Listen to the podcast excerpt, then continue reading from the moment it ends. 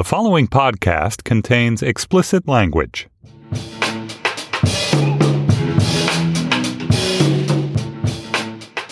Hello, and welcome to our national conversation about conversations about race, the weekly podcast where we discuss culture, identity, politics, power, privilege, and everything else in post Trump America. Or maybe it's pre Trump America. Yeah, we're still pre-Trump. When, when do we become post Trump? Hopefully in four years. Okay. Uh, anyway, you could say all that or just call the show about race. I'm Anna Holmes, and joining me from the Panoply Studios in New York, specifically Brooklyn, are some of my best friends are black author Tanner Colby. Hey, Tanner. Hey Anna, how's it going? Also joining us for the first time, at least with me, is Aisha Harris, who writes about culture for Slate.com and hosts her own podcast, Represent. Hey, Aisha. Hello. Hi, I'm glad you're here. Thanks. And uh, in DC, Gene Demby, who hosts two podcasts as well as writing a lot for his employer NPR. His podcasts are PostBourgie and NPR's Code Switch. Welcome, Gene. was good. Thank you for having me. Thanks for being here. Okay, so today we're going to focus most of the show on a very great and provocative piece on slate.com a little while back, meaning last month, last year, Right. December. We're just getting back in the swing. Yeah. And some of our readers, well, actually, our listeners may have missed. It's called I'm Not Your Racial Confessor. It was basically a, a conversation, a published conversation between four people who include Aisha herself, who actually, who actually wrote it and put it all together, um, Gene, who was also in the piece, Jamelle Bouie, also of Slate, and Tressie McMillan Cottom, who is a contributor to Slate, I believe, but not on staff. Is Right. She, correct? she's written occasionally Okay. for Slate, yes. Yep. I guess I just want to immediately just turn this over to Aisha and Gene and have them sum up what the story was about and what the motivation for posting it was, because it, it did ring true on a lot of levels. But I, I- I want you to kind of give the listeners the background of where it where it all began. So I'll I'll, I'll first start with you, Aisha, and then Gene can. Or maybe Gene, because this Okay. really started. Well, like, it started Gene with was the yeah. Okay, fair enough. Fair yeah, enough. yeah. Okay, Uh, you're up. so, you know, just after, you know, November 9th, uh, a lot of people were in their feelings. A lot of white people were in their feelings and they wanted to talk about race. And I guess they realized that they didn't know any brown people. And so they started having their feelings at some of us. By us, I mean Tressie and Jamelle and Aisha and a bunch of us, I think, who live in this space where we talk about race on Twitter, in which we are easily accessible. And so I think it became this became really burdensome very quickly. We started getting dozens and dozens of I wonder what you think about this. I started getting emails, my personal email, not even my NPR email, but my personal email from people I'd never met before. Like, I have these feelings and I want you to help me work them out. And so it was almost like I was being conscripted into like the emotional labor of making sense of race in America, which you know what I mean? We're trying to figure it out ourselves. But But wait, can I ask you? Can I ask you a question? Yeah. Um, wait, why were these suddenly coming in more after the election? I mean, I know why, but like, were the questions being directed to you about the election, or was it just it just seemed like the election unleashed a lot of white people's feelings about race more generally? I think it was the latter, right? I think it was a lot of, uh, or I think honestly, the impression I got was a lot of people were starting to interrogate some of this stuff for the first time. Like, oh my God, you know, what, how do we get to this place where this guy could be president? And, you know, what does it mean? And, you know, I mean, we've seen this, this, this, this, uh, wrestling with what Trump's presidency, his impending presidency means in terms of party affiliation. Do we pay enough, enough attention to white people? But I've seen a, a lot of liberal and progressive white people sort of make this, sort of try to figure out like, um, oh my God, maybe I underestimated the pull and gravity of race in America, racism in America. Mm-hmm. And so I think they wanted to talk about that stuff with somebody, but they ain't had nobody to talk to. So we just got like Gotcha, drafted, okay. right? Okay, so sorry. So, so so go ahead. So you were getting a lot of people who were who were communicating with you, reaching out to you via Twitter, and there was one tweet in particular that Mm-hmm. Yeah, it was mm-hmm. basically like Str- the straw that broke the It was camel. one. It was literally like, and, and, you know, it, it wasn't any more egregious than any of the other tweets, except for it was like at the wrong time. You know, she was like number five hundred. you know what I mean? It's the million mm-hmm. other straws, the, the four hundred ninety nine other straws beneath it, as Mos Def might say. But like, uh, she just said like, I'm, I really want a black man's perspective on this. Gene Demby, what do you think? And I was like, who is you? Like, you know what I'm saying? Like, who are you? like, what? Like, I don't like, you know, get get your own people. But it was just really, really, really irritating. And so I tweeted that, and then a whole bunch of people were like, "Yes, because this has been going on. This has been this has been my life over the last couple of days, last week or so. This is what everyone has been sort of jumping in and sort of saying. A bunch of people of color were jumping in and saying, like, yes, this has been my life too over the last week. Um, so I was surprised. Maybe I shouldn't have been surprised, but I was surprised at how how um, common this experience of being like in a lot of ways, not just like someone that they people wanted to talk to, but like being a confessor, right? Because they wanted to be like, mm-hmm. I'm one of the good ones. That's one of the things that people wanted you, wanted validated for them. You know, like sometimes they said that pretty explicitly, and sometimes that was implicit in what they were asking. But they wanted you to say, I want to have a conversation with you about race in which I am one, never made to feel uncomfortable, and two, assured mm-hmm. that I'm not part of the problem. And I'm like, that's not a conversation I'm interested in having. You know what I mean? Yeah, or, or, or really, maybe the, th- those aren't really things that you you can accomplish for them. I guess I'm curious about whether they are trying to signal or perform their uh, racial bona fides with you by through the type of question they're asking, or just by asking a question at all. Like, do you, do you get did you have, do you get a sense of whether it was just the fact that they even reached out, and therefore signaled to them that it was a signal to themselves that they were with it? Yeah, I mean, that was the thing that I think I was trying to. A few people I actually engaged with a little bit, which is when I when after and after I engaged with a few people, I was like, all right, I'm not doing this anymore. And the, part of the problem with that is like you have to try to ascertain like what their motivations are. Like, is the fact that they mm-hmm. it's initiated this conversation is that to them doing the work? You know what I'm saying? Whatever that looks like to them, mm-hmm. is that enough? Mm-hmm. Like, oh, I am talking about this issue, therefore I'm doing my part, as if you know as I, I sometimes wonder, this is something I sort of struggle with in the context of our com- of our podcast at Code Switch.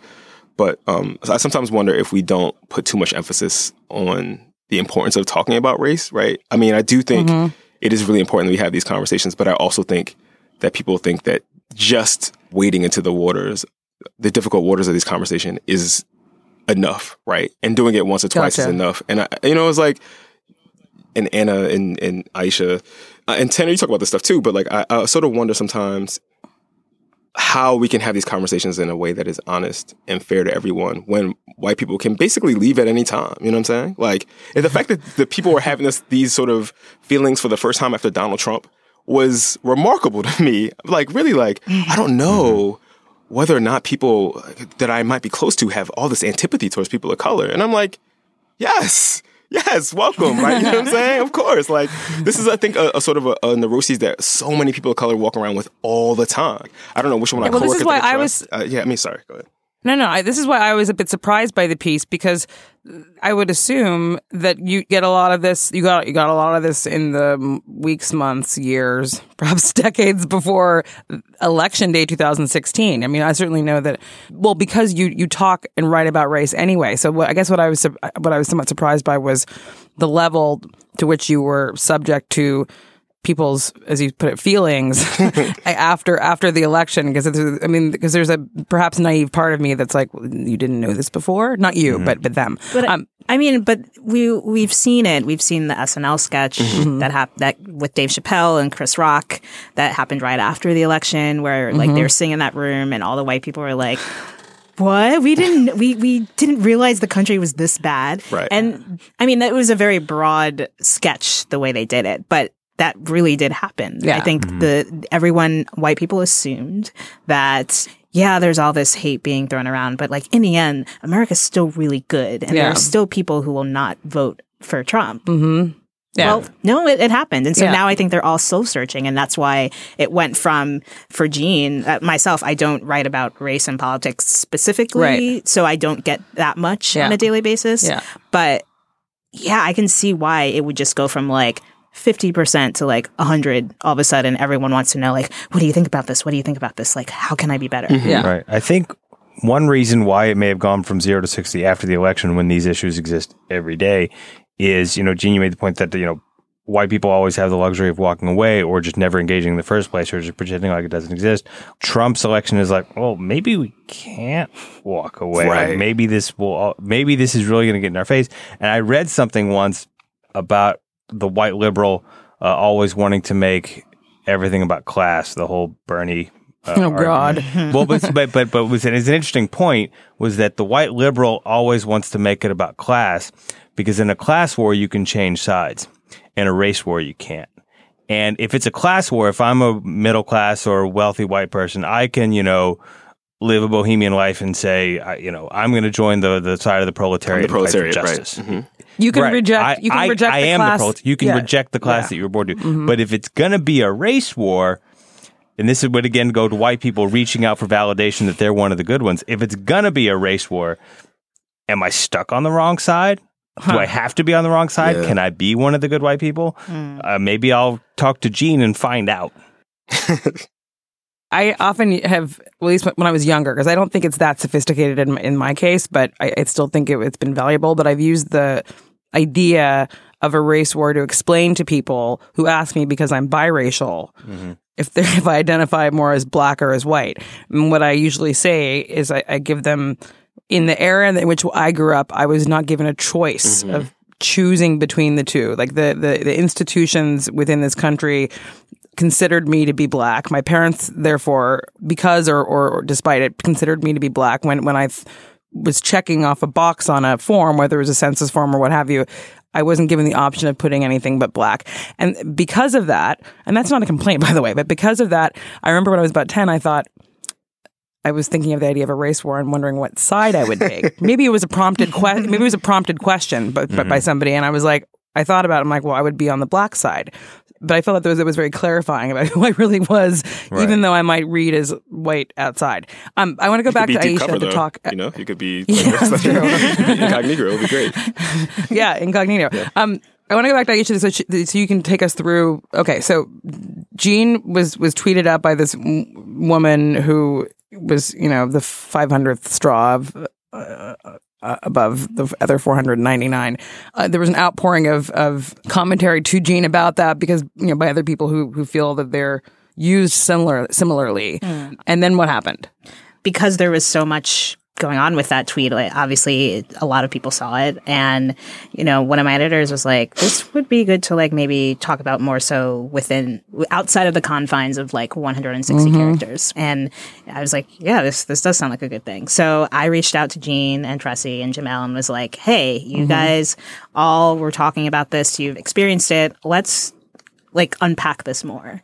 And so we had we had our our G chat or our Slack chat. Oh, it was a Slack chat, Okay, It was a Slack chat, yes. Um, and it was really like eye opening just to see. Like, obviously, we all have experienced this, and I, I think one of the th- like the the most fascinating things to come out of it was just like it's not just that white people are coming to us to ask us these questions, but it's white people we don't know, Right. That's exactly and right. that's kind of where it gets weird because it's one thing when you have, you know, a friend, if you want to call them a white friend.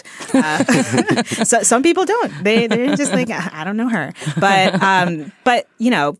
It's another thing when you have someone who doesn't know you at all. You Right. have no connection to them whatsoever, and then you're they're asking you this, and then then it becomes the motives seem uh, more, if not nefarious, like The suspect. yeah, Right. suspect. It's like why why are you asking me this? And that was part of what we we kind of went back and forth with. Uh, the four of us was like, I know Gene at one point we were talking about Gene. You were talking about how like people there's this familiar familiarity that people get from hearing your voice on code switch or reading your work after a period of time they you wonder like it could be yes there, there there's like this suspect uh, reasoning for why they're reaching out but then it could also be like well actually they just like think that they're friends with you but they're not Yeah, Yeah. I mean Yeah. that's a real. Uh, that was a thing that I think I did not appreciate more broadly until the Code Switch podcast launched. Like, um, I didn't like. I, I've listened to the Slate Political Gabfest for going like eight or nine years, right? I don't know Emily Bazelon, but like she's been playing in my house and I've been doing my laundry or cooking. So like I've been yelling at the, you know, yelling out loud, agreeing or disagreeing with At her. her? No, I mean usually not with her. Usually with Plotz. Uh, but um, but like. Uh, and, and so there's this like there's something about the the medium of podcasting that sort of uh, flattens a lot of stuff right? It makes it feel like oh uh, these are people i know. They're in my ear every week whatever. Twitter also exacerbates that too right? I mean because i mean you could curse at the president of the united states if you wanted right now. You could do it right now in real time. And so there's all these sort of the social And he would probably curse back at he might actually clap back Yeah. at you. Um, but then all that social distance is gone. And so I think sometimes people just get too familiar, as my boy Joe Anderson would say. Like they just get too familiar. They don't just forget that they don't actually know you. And so, you know, they reach out and they just ask you stuff. And part of it is like a discussion of race can be really traumatizing. You know what I mean? Like for people of color. And one of the things that Tressie said, which I think was really important, was that like in, in these kind of conversations, in a lot of interracial conversations, the people of color who are, have been conscripted into the conversation have to like manage all the risk, right? Right. The first thing that the white folks who are emailing us want is to like, I mean, sometimes uh, when people tweet at me, the first thing I tweet back at them is like a cookie because clearly they're, what they're doing Oh is so nakedly like, I want to, what I'm saying, I'm talking to you because I want you like to, I want to show that I'm one of the good ones as if that's a thing that is useful to me, right? Or useful to anybody. Yeah. Um, but like it also means God bless you for t- for the cookie tweet. That's great. it's just it's like uh, I don't I mean it, and, and as people some like some people are like that's really mean. It's like look, this is not the way you would ever engage a conversation with anyone else. Where you're just like, oh my god, I'm so on your side. Like you don't know what my side is. You know what I'm saying? But but even besides that, I think there's just this thing in which before we can engage the conversation, we have to assume all the risk. We have to sort of make sure that that the white people in the conversation want to engage it don't feel uncomfortable, right? That's the thing that they sort of. I mean, one woman explicitly said that to me. She started tweeting at me. She was like, "I want to engage this conversation, but I need to be uh, assured that I'm going to be safe." And I was like. What are you talking about? This is we're talking about like issues at this this like central sort Get of off way we internet. organize. No, right? First of all, first of all, push yourself away from the screen. Yeah. But yeah, like Yeah. that's not. Then, then it's just un, then it's just asymmetrical. Then all the, the sort of trauma or or not even trauma, but all the discomfort of the conversation is asymmetrical. Where we're sitting out here like, well, that was unpleasant. This is the Margaret Cho Tilda Swinton thing, right? Like Margaret Cho's probably Yeah. like being really Yeah. polite on one end, and Tilda Swinton's like, oh, we had a perfectly nice chat, and Margaret Cho was probably on the other end like fuming, right? But even if, Yeah. even if she's being perfectly polite, you know. So yeah, Also, does Tilda Swinton not have any Asian friends? I don't understand. Yeah, she's just like, who's the most famous Asian American woman I can think of? I'm going to reach out and get my agent and get her number. Oh my God. Um, well, so Gene, s- here- here's the thing. I- I feel like this is a problem that exists and existed long before social media, and it's just exacerbated on social media. But it's not something specific to social media. Well, maybe it's just that there's two things. There's the there's the expectation and the desire for a person of color to explain or put things in perspective or absolve someone or answer questions around the idea and realities of race. And then there's the familiarity that social media can the sense of familiarity that social media can give somebody and how they can overstep that. But those those things feel like s- somewhat separate but when but when to put together, you know, particularly irritating for people of color who are on social media. But but certainly like this precedes your your use of Twitter, right? sure, Um sure. being being being used by white people as as the black friend. Right. Is is is is it is it the black whisperer or the, or the white whisperer? I guess the black whisperer. Um, and I wanted to ask you. You used the word traumatic, and I wanted you to kind of elaborate on on that, like what what that means. That talking about race in this way can be traumatic, because it's a very big word you just used. I don't mean like sophisticated. I mean like it's it, it's really heavy. It's, heavy, yeah. really yeah, it's really loaded. So I, want to know what if you could elaborate more on that. Uh, I mean, part of the conversations, these conversations often involve like very, very real traumas for people, right? When people like, I, what's it like to have been, you know, I'm curious about your experience as a person of color in blah blah blah space. What you'll find is you did, if you talk to anybody about, you know, what it was like to be the black kid who was bussed into a school, right, across in the, on the other side of the county that was all white, right? Like, what you'll find is that people have a lot of really bad experiences wrapped up in a lot of those, in a lot of this stuff, and I think there's often not enough sensitivity to the, like someone just sort of conscripting you into bearing your soul in that way, right? And obviously, like I talk about race all the time. It's my job. I have like I've developed a bunch of calluses, right? But there are days when it's like I can't do this today, right? Yeah. Um, And I- I'm sure all of you feel this way. You know, one of the things that was really the most frustrating about this post-election sort of outpouring is this idea like, well, if you if you don't talk to me, how will I learn? Right? If you don't if you don't sit down and have this conversation with me, right? Like how am I supposed to to like understand these issues of race. I don't know any people of color in my real life. So how do and and that's a real thing. Like that's a real I, I sort of understand it. But I mean it's, it's sort of like street harassment. Like you can't be like, yo, what's good? Can you move over here real quick? I want to have a conversation. But you can't compel me to have that conversation. But as Goff, Phillip Atiba Goff, the the science, the, the social psychologist was telling me, it's not even just that. It's more like if you don't have this conversation with me, then I'm not responsible for learning. You know what I mean? That puts us in this weird position where like Mm-hmm. Yeah, yeah. it's all on us. You know, I just Yeah. I just don't like that, that setup at all. Yeah, I, I, I, I, take the point about about these experiences feeling traumatic for people when when they're when they're directly related them to or asked specifically about their personal experiences. Speaking only for myself, when I get questions from white people that have to do with race, they're usually much more general. And so to me, they come off as incredibly frustrating and, and irritating. But and, and, Like and I think that you know, like, put your put their hands on. well, like yeah, or like there was a woman on the train who, you know, I asked to move over so she could give me more, or I can get more of the seat, and she looked at me and said something about how I was racist. Am I racist? like I don't need to answer that question, right, right. but that's not something that ev- that's not something that, that for me evokes uh, trauma so much as Irritation. yeah, yeah. So, so, so, so just, I'm just trying to like parse out like I also wh- when these questions are personal versus when they're more generalized. I also wonder if part of it is that like going back to what Gene was saying about having to manage white people's feelings. Mm-hmm. We're not your therapist. And and that's the thing is that like you like when you're with your therapist, they're trained to be able to deal with very heavy stuff mm-hmm. and listen and and also manage actually manage people's feelings and be able to help them un- unfurl these things. But when you're asking me to have a, just a conversation Yeah. with you, you should not be expected to be coddled. Not that your therapist coddles you, but you know, it's No, it's you. it's not that it's not the same dynamic. Yeah, we should be.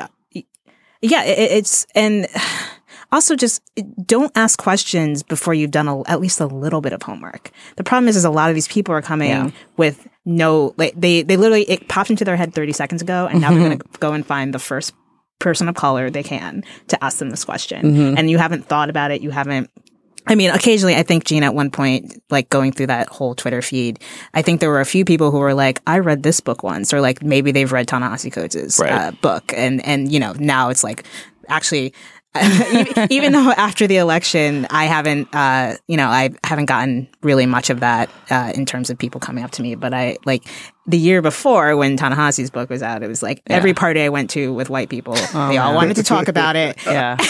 And as soon as they see me, they ask me about it. And I'm just like, you really only want to talk about this because I'm here. Right, Yeah. Like, would you be talking about this if I Yeah. wasn't there? So it's like, do your homework. I think Did they want to talk about it in terms of in terms of like they wanted to ask you questions about what you thought about it, or did they want to talk about it in terms of they just wanted to share their thoughts on it with someone? They wanted to let her know that they had read it. or, or, or- Yeah, or is so it just I, that? I Was honestly that? think if, if it wasn't people I knew, if it was strangers, especially if they were older white strangers, Mm-hmm. um, this happened. I, I've went to like a few holiday parties last year where there were older white people, and yeah, it was definitely like. Oh, so I read Ta-Nehisi's book, and this is what I think about it. What do you think? And it's just mm-hmm. like, Well, I think it it all. I think a lot of it comes down to intention, which comes down to which a is really hard to parse on Yeah. Twitter anyway, mm-hmm. and so it's just automatically taken as offensive. But even in person at a party, like. Is this person genuinely interested in having a conversation? Are they trying to show off their their bona fides to me about how enlightened they are? Are they trying to prove that they're one of the good ones? Mm-hmm. What I was lucky with is that I've only ever approached this in a professional context. Right. Right. My my book started with the questions like, I don't know anything about this shit. So I'm gonna go learn. And I had an editor who gave me, you know, an advance to do it. And so every single conversation that I had with a with a black person about this subject was preceded by an email interview request saying, May I discuss your you're an expert in this or your personal experience Right. for posterity and they could say no I, and with that context i only ever had one black person not give me an interview and uh, for a book. And so in that context and with that approach people were more than happy to do it. And it was never a confessor But have you ever gotten that from a person of color? Have you ever, outside of the context of the book, and just in terms of your interaction with a person of color, whether you know them well or not, asked a question that had to do with race and and been responded to, like that's not really my job to to educate you. Has that ever happened? not personally a little bit on twitter where people Is, like is, is that because you weren't asking the, the questions, or No, I mean it really it really hasn't come up that much because honestly, most of the times I talk about this is is in some kind of professional context. Like if I, what's interesting is is you know I do get some of these questions as well, especially because oh you're a white guy, you're really safe to talk Right, to. Right, right, right. Um, and I get some of those emails like, what should I do? How should I do this? How should I do that? And they're rare because I'm not, I don't write as much publicly as I used to. Uh, on Slate and other places, which which which is what churns the conversation a lot of the time. Yeah. But I do like I've gone to talk to high schools. There's like a rash of high schools in Kansas City, which is the subject of my book, and they bring me there every year to talk. Is like, look at this, we can put a white guy in the auditorium, and that'll solve everything because people be willing to talk and have the conversation. But so my my context has been completely different from from anyone else's, and I mm-hmm. don't know that you could replicate what I did. I often said if you want to have right because it's not your job to be the confessor, mm-hmm. right? But it's true. Like I hear all the time, this is not our responsibility. White people need to do the work of ending white supremacy in white spaces, which is the dumbest thing I've ever heard because a room full of white people talking about racism is like a room full of 13 year old boys talking about women. Well, yeah, It- it's, it's, it's just like Is it? fumbling. Oh, yeah. They don't know anything.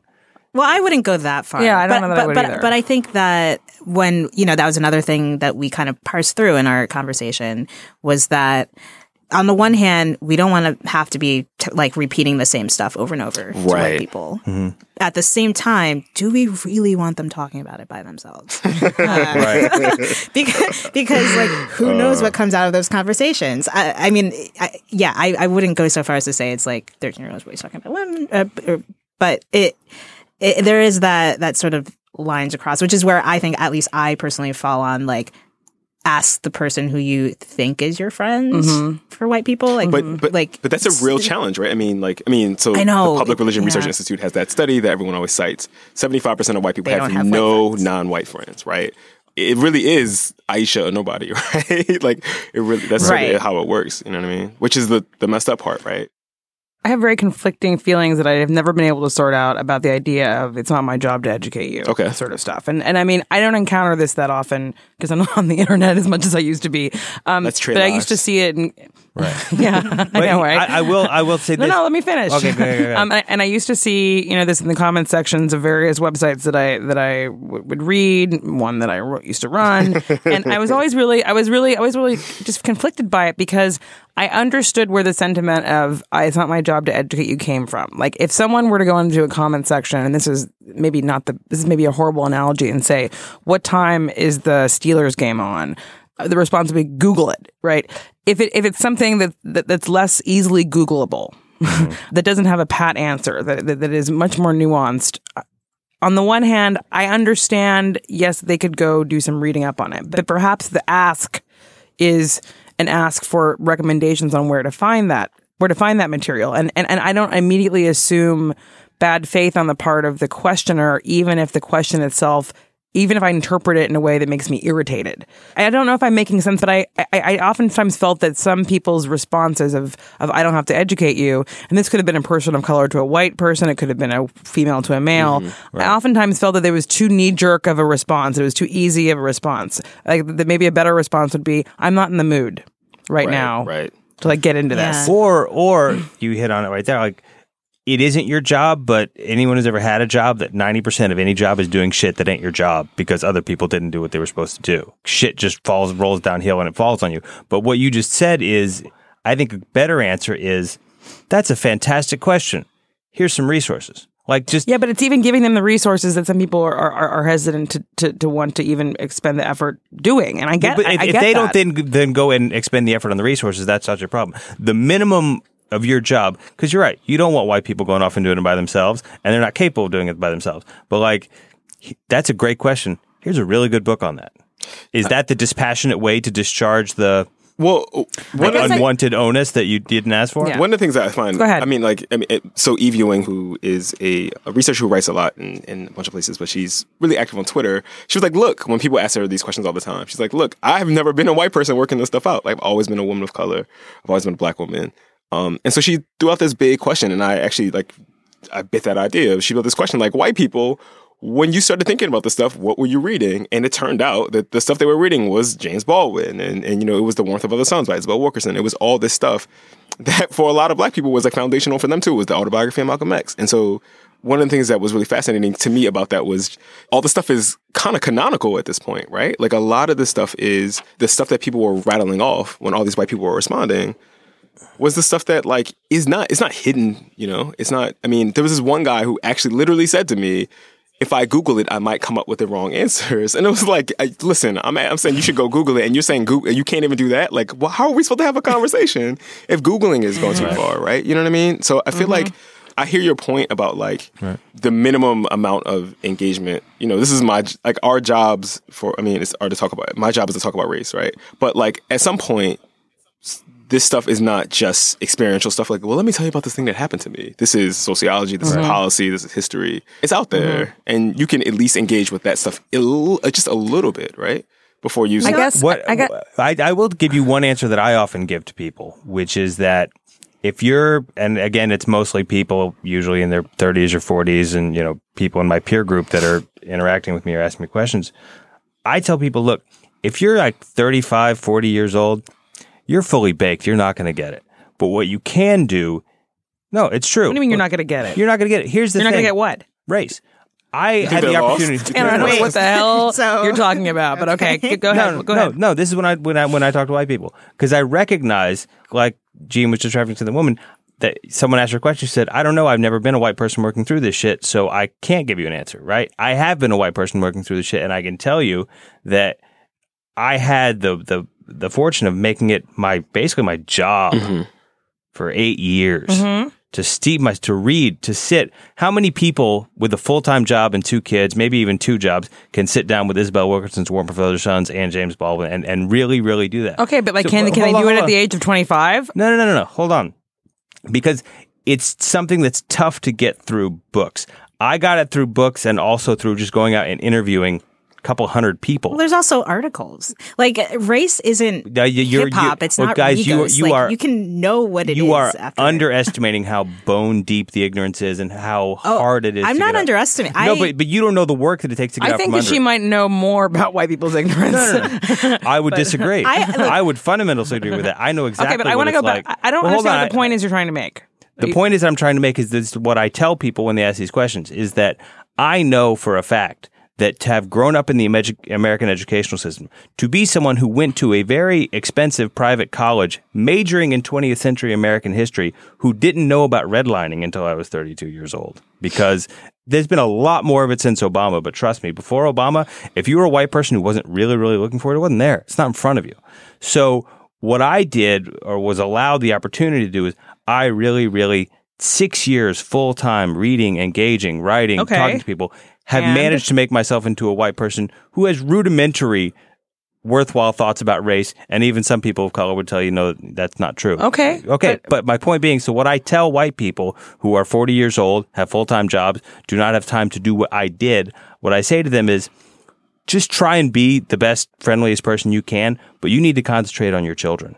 You need to raise your children in integrated school. You need to give your children the tools to not be who you are because we grew up in this white flight generation where it just wasn't a part of our lives.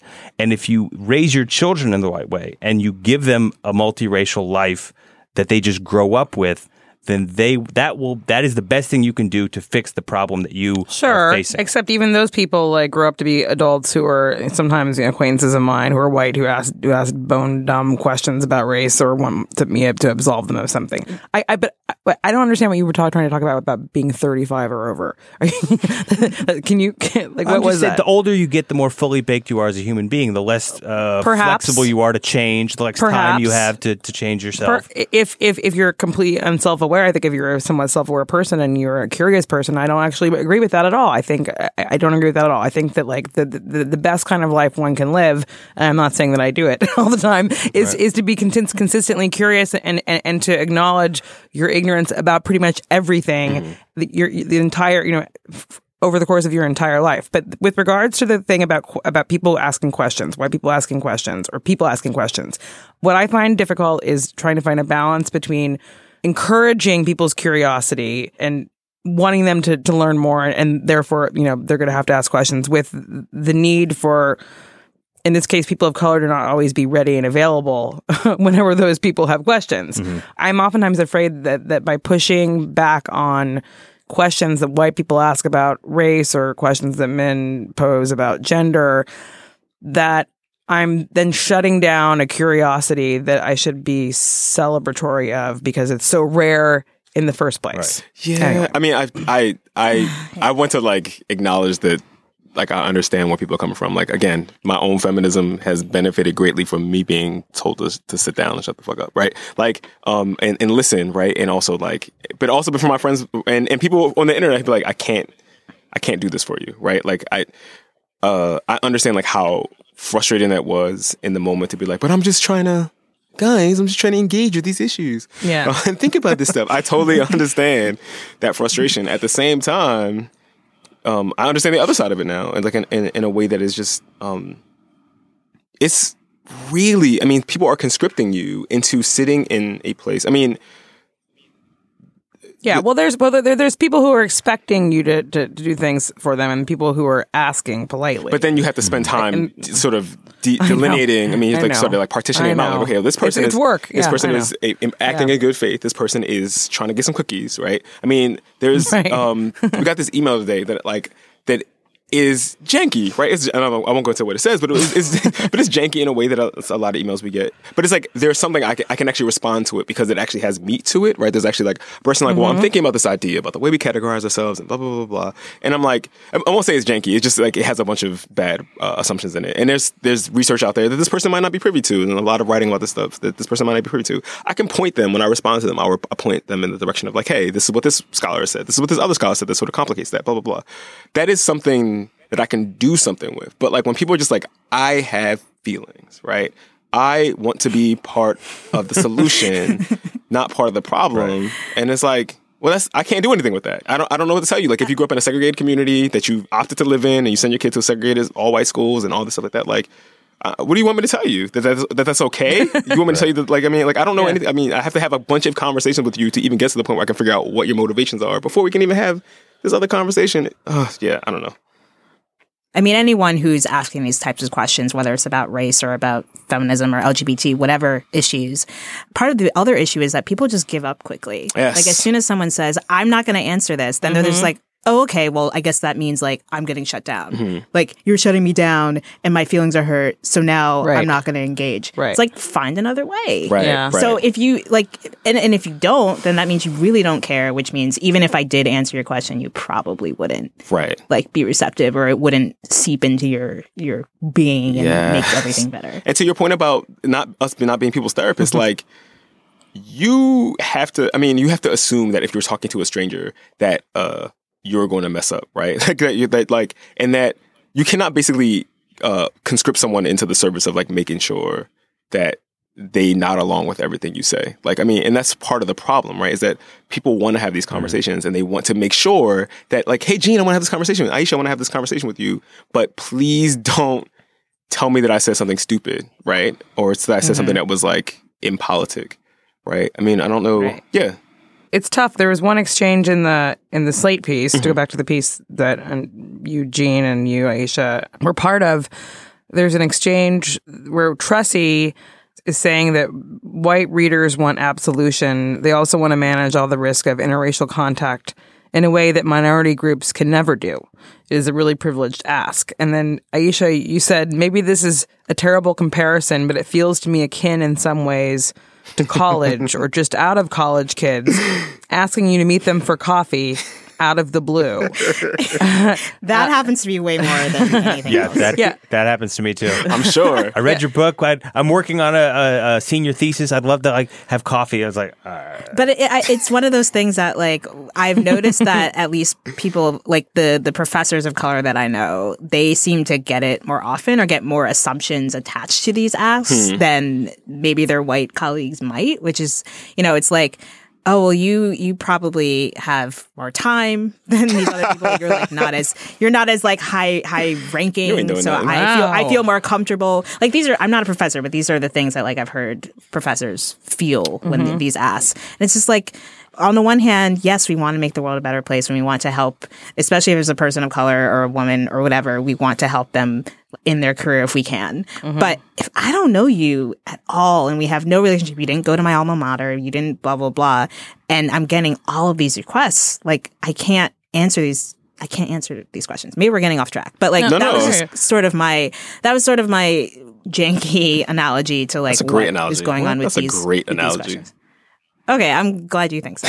But it, it, but you know, it was it just it just feels like that's what this all boils down to is that all of the burden is being put on the people of color to mm-hmm. answer these questions. Mm-hmm. And white people, like Gene said earlier, like don't have that burden. They can walk away. I would amend that slightly, which is that to flip it a little bit and ha- and have some empathy and understanding for where these people are coming from, which is that we've talked a lot about trauma and and the burden on people of color. The burden comes from the knowledge that you've gained that you deal with this all the time. You're keenly aware of it. It is always in your life. The flip side of that, the burden on white people is the anxiety of imagine the anxiety of a white person, especially like a white liberal that's likely to reach out with you with these questions right now. We're heading into something akin to a race war.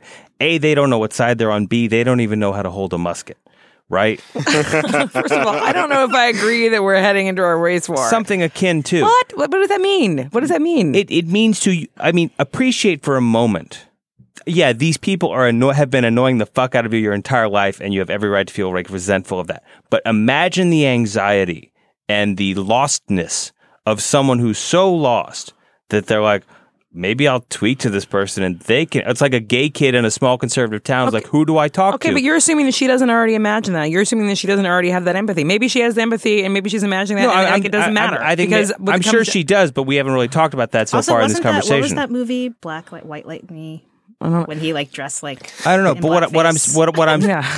what I'm saying is that like you have two sets of damaged people in this equation. You have black people who have been burdened with this. this No, they're not, they're not. They're not equally damaged. I, I I, I don't think you can equate the two. I don't think. You, Did I say two- equally or two people who you are said two sets of damaged people, and Right, to me that feels like one here and one one in this hand, and like that. That to me is equalizing them. Okay, well, I'm not equalizing, but there is damage on both sides. Both sides have a. I can't place the word, but what I'm saying is that we are all damaged by what white supremacy and racism has done to this country. If you only think of this as, as white people are the perpetrators and the burdensome ones, and black people are the victims shouldering the burden, then that's not exactly true. Jim Crow and slavery and white supremacy distorted and fucked up this country, and we're all fucked up. yeah, we're all fucked up, but white people can easily pretend not to be fucked up. And But but with that pretending not to be fucked, remember, trust me. Even when you're pretending not to be fucked up, even when you're ignoring it, even when you're hiding in your gated community and pretending that it doesn't exist, that anxiety and guilt is always there, just under the surface, because you haven't dealt with it and you're not capable Okay, of dealing with the it. thing- this is the, I'm not saying it's as bad as the trauma that black people have gone through in this country. but I'm even- just Right, but even- right. that I, Yeah. I hear what you're saying. I hear what you're saying that like obviously racism, the American racism, white supremacy has had all these consequences for everybody, right? Like, um, Right. ob- Obviously, white people have benefited from American racism in all these ways, but and I think one of the Yes. things that's difficult about these conversations is the extent to which when we talk about racism, right? We're talking about. I mean, this is sort of the problem with racism as a term because we we it, it encapsulates so many things, right? It encapsulates you know everyday bullshit, and it also encapsulates mass incarcerations and voter disenfranchisement, all the things like that, right?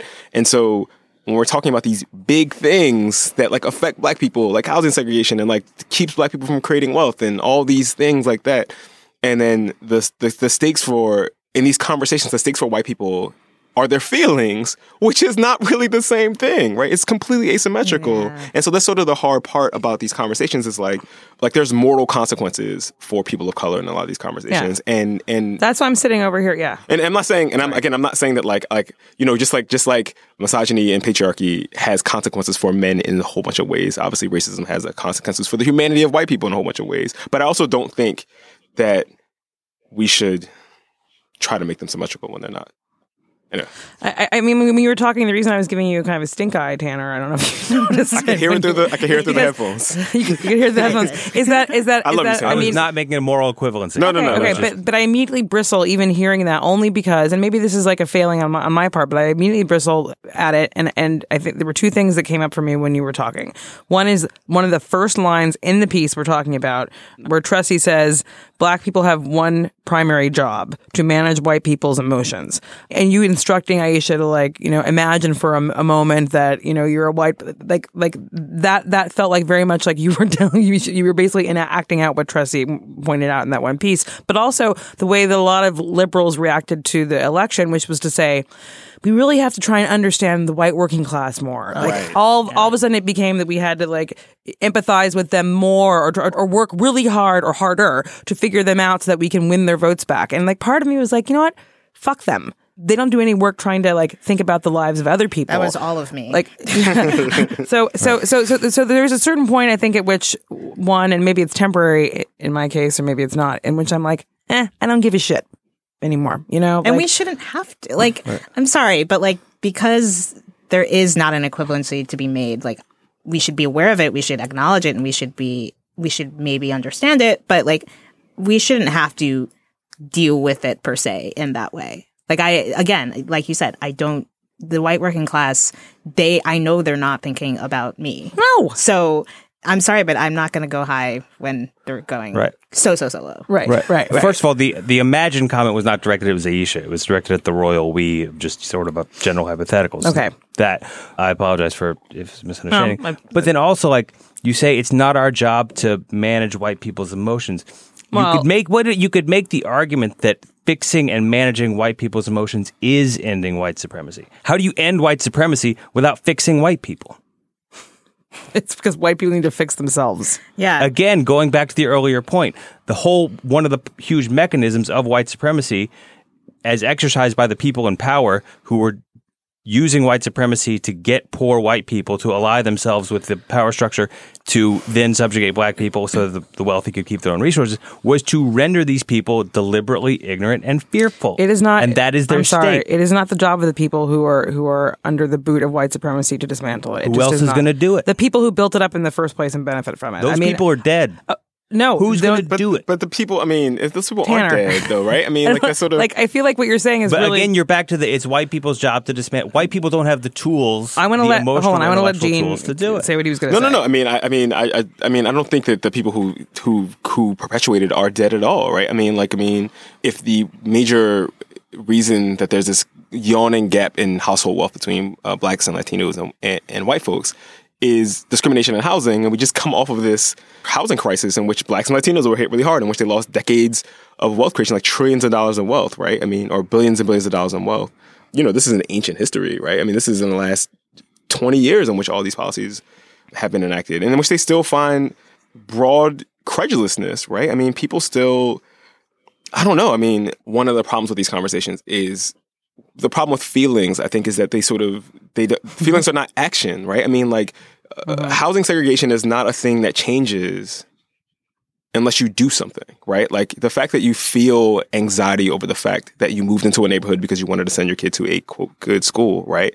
Does not like the anxiety you feel about that does not work, right? It does not change anything. You still made the decision. You were still perpetuating these systems of inequity, and that's not fair. That I mean, well, it's not. It may not be completely fair to you individually, but is the consequences of that are so so unequal I don't know. I just, I just, it feels really wrong to me to to, to put too much. Yeah, I feel like people are responsible for their own damn feelings, but they and and and, and Tanner, maybe we can have a whole episode devoted to the question of do black people have to dismantle white supremacy, isn't which is essentially what I feel like you're saying. and I, why, why would white people dismantle it? Ask I'm not. As, we we we're going to move on. We can maybe have another episode about this, but I but I do feel like there is this. If if that's the ultimate question here, then that deserves its own thing. Well, I mean, to me, it always comes to you know, like, why did John Lewis have to march across the Selma Bridge? No, I, I take that because point, Jim yeah. Clark wasn't going to do it for him. I take the point that like you have to Okay. change the sort of calculus for white people, right? I, I, I totally understand that. Right. Like, I, I, I completely get that. Like the calculus for white people has to be different and has to be politically untenable. It has to be, and like, look, like the civil rights movement did one of the m- many things that it did um, was create a bunch of taboos around s- expressing certain expressing certain opinions up until the selection anyway. Um, expressing certain opinions in public, um, and those taboos creating those taboos also gave people of color room to operate, right? You know what I'm saying? Like room to to be. It, it didn't do everything, right? But just putting giving white people a healthy fear of backlash when they said stuff was it did create a little bit more space. In some cases, a lot more space for people of color color to like move into more fully into American life. But that's there's a ceiling to that though. There's a ceiling to how much Sure. white people's feelings matter, right? When it comes to like Yeah. changing structural stuff. It feels like maybe we should be focusing less on changing feelings slash hearts and just changing laws. yeah, structures, sure. but it was white people's feelings of fear and anxiety that produced Donald Trump and a majority Republican Congress, which makes it harder to change laws. Correct? If you're asking or if you're positing that we have to center white people's feelings in order to dismantle white supremacy, then there is a f- serious and extremely fundamental disagreement here that we cannot work. We're not going to work out right now. And also, I feel like I'm I'm a little irritated. To be honest with you, and I just I'm need to just like asking I just, questions. I just need to think about it, and we'll have another Oh, episode don't, about don't it. say that. And during this conversation, what? I'm just asking questions. It's like- Well, one of the things that we, we one of the things that Phillip I'm not asking anyone to be my confessor. That's No, no, no, right. One of the things that Phillip No. Phillip Atiba Goff was saying to me when we were having this conversation was that part of the problem with conversations about race more broadly is that what he said was the popular understanding of racism is racist. And he said it's racist because it always posits white people's feelings at the center of every conversation. And so when we're having these post election sort of postmortems, right, we're trying to figure out what the hell just happened. Everyone's like, you need to talk, you need to sit down and go into these red states and talk to your uncle who has these terrible feelings. But that presumes that that is the most important battle that needs to be fought, right? That those that that's the locus uh, Right. That's the battlefield that we need to be waging these fights. And I think that sort of then one, I mean, that would take forever, right? We'd have to, like, you know what I mean? one uncle at a time. One uncle at a time would take forever, right? But also, um, it, it, it presumes that that is where the stakes lie. it it also just indulges a certain laziness on the part of white people that I'm that I'm I have no I have no patience for. So, as I said, as I keep trying to move on, that was not a dig at Eugene. It was a dig at all of us. Um, um, we're gonna leave that topic, but listeners. I'm sure a lot of them want to weigh in. So I'm please sure give us a call at 612-888-RACE. Our robot answering machine is standing by. You can also email us at showaboutrace at gmail.com. So, in terms of recommendations, we have a recommendation segment every episode. What have you been reading, watching, or listening to that our listeners need to know about? Gene. I have been reading Matthew Desmond's Evicted, which is not uh, like a, not the lightest reading in the world. I mean, it's light in that it is a very compelling read, but it it is, um, also incredibly depressing and heartbreaking. It's a it, Can you explain to the listeners what it is? Sure. Uh, Matthew Desmond is a um, he's a Harvard researcher who wrote this book about housing eviction in Milwaukee, and so he tells the story from the perspective of some people who are sort of perpetually in poverty, some of them who are black, some of them who are white, but also the people who benefit from this system, and you know the people who um, they're moving companies who get you know who are con- contracted to go into people's houses and toss all this shit out on the street. You know uh, when they when they've been evicted. There's an entire industry around the evictions of people, and you sort of create this class of people who live in perpetual upheaval. And you also see that like people have very human level motivations, right? I mean, some people are just trying to. th- th- there's a, one of the main people that he focuses on in the book is this woman named Sherrena, who is a black woman who is trying to move into the middle class. She's buying property, and so she's renting out to people. And if someone's behind on their rent, then that messes up her mortgage. So she has to, you know, so she like goes hard on them and has to kick them out, right? Um, she's just trying to keep her head Yeah. above water. And so like there's all these sort of complex systems, webs that people are in, invested in. And it, it just ma- it was one of those books that you read and you're like, damn, is this the only way we can do this? You know what I mean? And it's not. Mm-hmm, it's a mm-hmm. book written by an academic that does not read academically at all. It is the, there are all these scenes that are just like wonderfully wrought, but also just like heartbreak breaking about watching this this teenage girl. But watching these people throw her shit out on the street, and they're like, "Well, you didn't pay your rent for two months," and it, it turns out that she was raising her four siblings because her mother died two months ago. The rent wasn't paid because she was alone. You know, it's just oh, like, Man. Mm-hmm. but this is the system we live in, and I like I want to like compel everyone to read this book. Yeah. Anyway, that's where I am. Okay, th- thank you. Um, Aisha. Mine is a little more upbeat. Wouldn't take Um, so this week, I actually I was able to score an interview with the legend Rita Moreno from my Yes. podcast. Oh. I fucking love her so much. How Like, old is she? She's 85 and does not look. God she bless her. looks amazing. You She's interviewed her in sprightly. person? She's. I did. I did. Wow. Um, but so she's currently in a show that just dropped on Netflix today. It's a remake of Norman Lear's One Day at a Time. from, Like, that, oh, I that saw. I- from the 80s. That's right. But uh, instead, it's a, a Cuban American family. Rita Moreno plays the abuela of the family, and Justina Machado. She's been on a lot of things. I'm blanking on all the George Lopez, on, right? But, uh, Right? Was he with George? no, Lopez? No, I'm thinking of someone else. Mm, then. Well, she definitely wasn't the lead. No. Um, she might have been on an episode, but because that's the way the same with black people, like Latino people. right, right. Uh, uh, He was on because that that's show. The way Hollywood. He played on that show. That's the way Hollywood works. But the show, it, it so it has a laugh track, but it's kind of like the Carmichael show uh-huh. in that it's like way like it it it goes above what you would expect the laugh track uh-huh. today sitcom would have, uh-huh. and it deals with every single because it's Norman Lear Yeah. it deals with every single topic you could possibly think of. There's a really great episode about uh, being the diversity pick for like so the daughter of Justina Machado. She uh, gets this uh, coveted scholarship, and then she finds out it's because she's the diversity pick. And so the way they deal with it is really really smart and. It, it's just great. Like I recommend people. It's very enjoyable, but also smart. And the laugh track, you can just kind of like pretend it's not there. Okay, so so one day at a time. The update of one day at a time on Netflix. But Yes. also, let's also. But when has the podcast episode where you interview oh, her come Oh, yeah, out? So the podcast comes out next Friday. Okay, So okay. yeah, check it out. So the Rita Moreno episode. That's what's up. Next Friday. She's so amazing. Um, I can. Awesome. Okay, and Tanner, what Uh, is m- mine do is got? slightly less upbeat than that. Uh, yes, bring it back. Bring it back.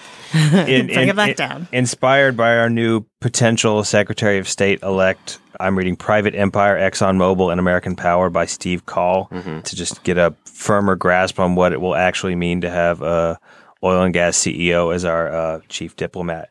And What it- are you learning? well, it pertains to race specifically in, in that it's largely about Exxon up until the 90s. All of its oil reserves were in the West, in in civilized, free market, open, democratic societies. And they realized with, with the fall of the Berlin Wall and the opening of, of oil resources in previously communist and now just developing or unstable countries that America didn't have access for, that, you know, getting the oil would meant going into all of those uh, unstable regions with, you know, governments torturing, and killing their own civilians and, mm-hmm. and, and everything like this. And the ways in which Exxon used its clout to cover those things up, in some places be complicit in those things, lobby the, the American government to step in on its behalf when those things were going on. It's a huge book. It's like 600 pages long. Mm-hmm. I'm only like 20% in, but it's, it's pretty to, to the extent that, you know, I think the Obama Trump transition is really a, a, a fundamental question about who is America. Is America the American dream where we can all e pluribus unum and, you know, the arc of the moral universe bends towards justice and we're becoming a more perfect union, as Obama told us? Or are we just basically a corporate front to extract resources from places where brown people live hmm. or you know and this book would seem to make the case for the latter. But it's also you know just a, a raw look at realpolitik power which is that we're dependent on this oil and other countries are dependent on this oil too and and it, this is what it takes to get the oil you know in a, just a sort of a brute force unavoidable way I need a drink. um, thank you, Tanner. That's all for today. Our producer is AC Valdez. Our research assistant and tech maven is Cody Carvel. Thanks also to Alana Milner, Laura Mayer, and Andy Bowers at Panoply. You can see its entire roster of delightful podcasts at itunes.com slash panoply. You can find links to the things we've discussed today on our website, showaboutrace.com. And again, feel free to give us a call if you want to weigh in on what we've been uh, talking about. And again, I think there's going to be a lot of calls. Maybe not. Um, 612-888-RACE. E. If you'd like to email us or send a voice memo, the address is showaboutrace at gmail.com. And of course, you can follow along with the conversation or join it yourself on Facebook or Twitter at Show About Race. In the meantime, thank you so much for joining our national conversation about conversations about race. And on behalf of Gene and Aisha and Tanner, I'm Anna Holmes. You got away without a recommendation there, Miss. I know. I Holmes. noticed I that. know I didn't have I didn't have one. I I'm sorry. I got away. I'm sorry. Well, I, I, I didn't have a good one because it was like Moonlight, which I finally saw. oh, oh finally. Oh my gosh. Okay. What did you yeah. think? So, and, and and I just feel like it's so old that I No, no, can't no. be like, oh yeah, bug guys, have you heard about this movie called Moonlight?